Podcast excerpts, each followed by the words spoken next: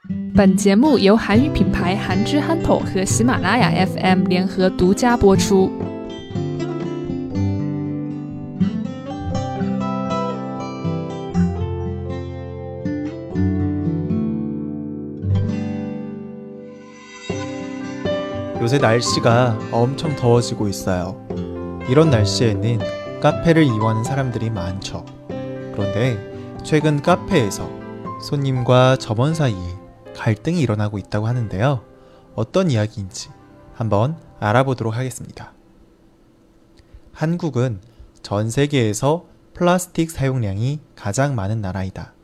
그래서 정부에서는 일회용 플라스틱 사용량을 줄이기 위해 대책을 마련했다.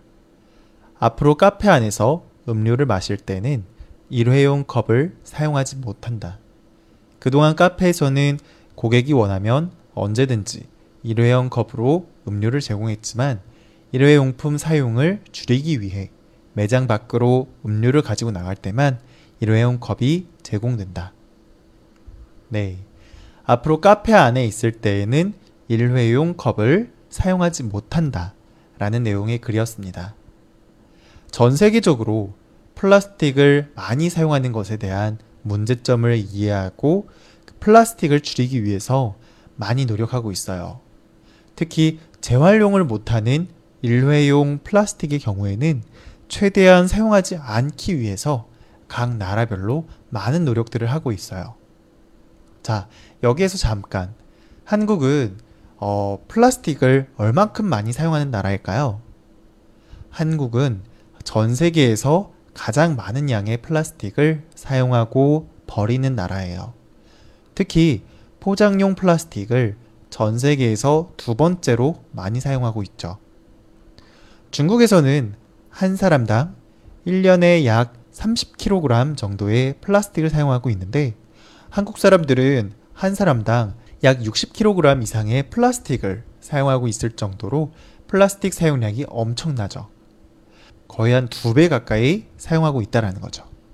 그래서 최근 한국에서는 일회용 플라스틱의 양을 줄이기 위해서 평소에 가장 많이 사용하고 무심코 많이 버리고 있는 일회용 플라스틱 컵인 카페에서 사용하는 일회용 플라스틱 컵을 줄이기로 했어요.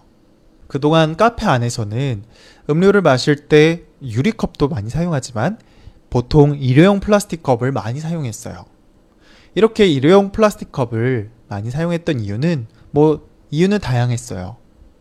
자, 일단 그냥 유리컵은 불편하고 또 무거운 데다가 또 음료를 마시다가 남은 음료가 생기게 되면 이거 그냥 버려야 되잖아요. 들고 나갈 수가 없잖아요. 이러면 아까우니까 편리성을 위해서 아예 일회용 플라스틱 컵을 많이 이용했던 거예요. 하지만 카페를 이용하는 사람들이 굉장히 많아지면서 이렇게 버려지는 플라스틱 컵들이 넘쳐나기 시작했어요. 그래서 어 사실 일회용 플라스틱을 완전 금지시키거나 사용을 하지 말아야 되지만 어쩔 수 없잖아요. 테이크아웃 그러니까 밖으로 들고 나가는 그런 사람들의 경우에는 어, 일회용 컵을 사용할 수밖에 없어요. 그래서 이런 경우에만 허락을 해주고 나머지 그냥 카페 안에서 음료를 마실 때에는 어, 일회용 플라스틱 컵은 사용하면 안 되고 유리 컵을 무조건 사용해라 라고 규제를 하게 되었어요. 네.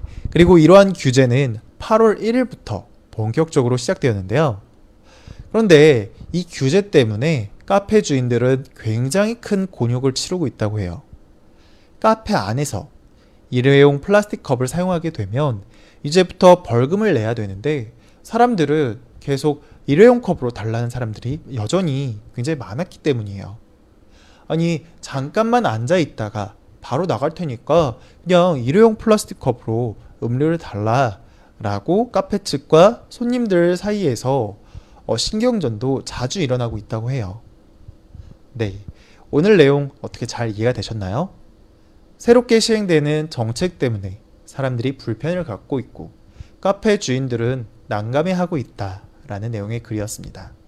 자, 오늘 내용을 다시 한번 생각해 보면서 다시 본문 내용 듣고 오도록 할게요. 한국은 전 세계에서 플라스틱 사용량이 가장 많은 나라이다. 그래서 정부에서는 일회용 플라스틱 사용량을 줄이기 위해 대책을 마련했다. 앞으로 카페 안에서 음료를 마실 때는 일회용 컵을 사용하지 못한다. 그동안 카페에서는 고객이 원하면 언제든지 일회용 컵으로 음료를 제공했지만 일회용품 사용을 줄이기 위해 매장 밖으로 음료를 가지고 나갈 때만 일회용 컵이 제공된다. 네. 사실 지금 이러한 갈등이 일어나는 것은 이제 막 새로운 규제와 정책이 시행되었기 때문에 그런 것이라 생각이 들어요.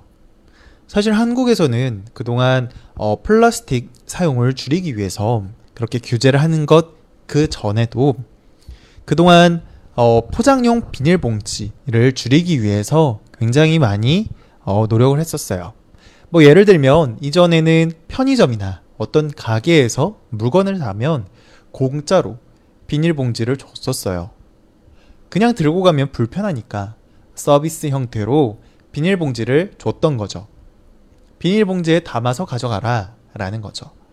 그런데 이런 식으로 제공되는 비닐봉지가 너무나도 많고 또 이것이 낭비가 된다라고 해서 무료로 비닐봉지를 제공하는 것도 이제 제한을 하게 됐어요. 그래서 그 후로는 비닐봉지도 돈을 주고 사야지 사용할 수 있게 만들었죠. 이때에도 비슷하게 갈등이 있었어요.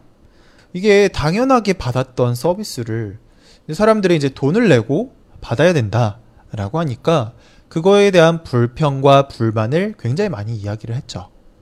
하지만 시간이 오래 흐르고 사람들이 아 이게 비닐봉지가 플라스틱이고 이거가 어, 환경 파괴를 많이 하는구나 라는 그런 인식들이 많이 갖게 되자 이제는 자연스럽게 비닐봉지 없이도 생활을 하게 되었죠. 그래서 이번 일회용 플라스틱 컵 사용에 대한 것도 마찬가지라고 생각을 해요. 처음이라서 이제 막 시행한 것이라서 잘 적용이 안 되고 갈등이 있는 거죠. 하지만 이것도 조금 시간이 지나게 되면 사람들이 잘 인식하고 자연스러워질 거라고 생각이 들어요. 게다가 앞으로는 플라스틱 빨대도 사용량을 대폭 줄이기 위해서 노력하겠다고 해요. 즉, 빨대가 없어도 음료를 마실 수 있는 컵을 사용을 한다거나 혹은 종이 빨대를 활용하는 방안 등을 마련하고 있다고 해요. 네. 지금까지는 무심코 당연한 서비스라고 생각하고 써왔던 것들을 포기하고 바꿔나가게 된다면 당장은 불편할지 모르겠어요. 하지만 더 장기적으로 봤을 때에는 이게 당연한 것으로 받아들여져서 앞으로는 이제 불편하지 않게 될 것이라는 생각도 드네요. 네. 오늘 내용 어떻게 잘 들으셨나요?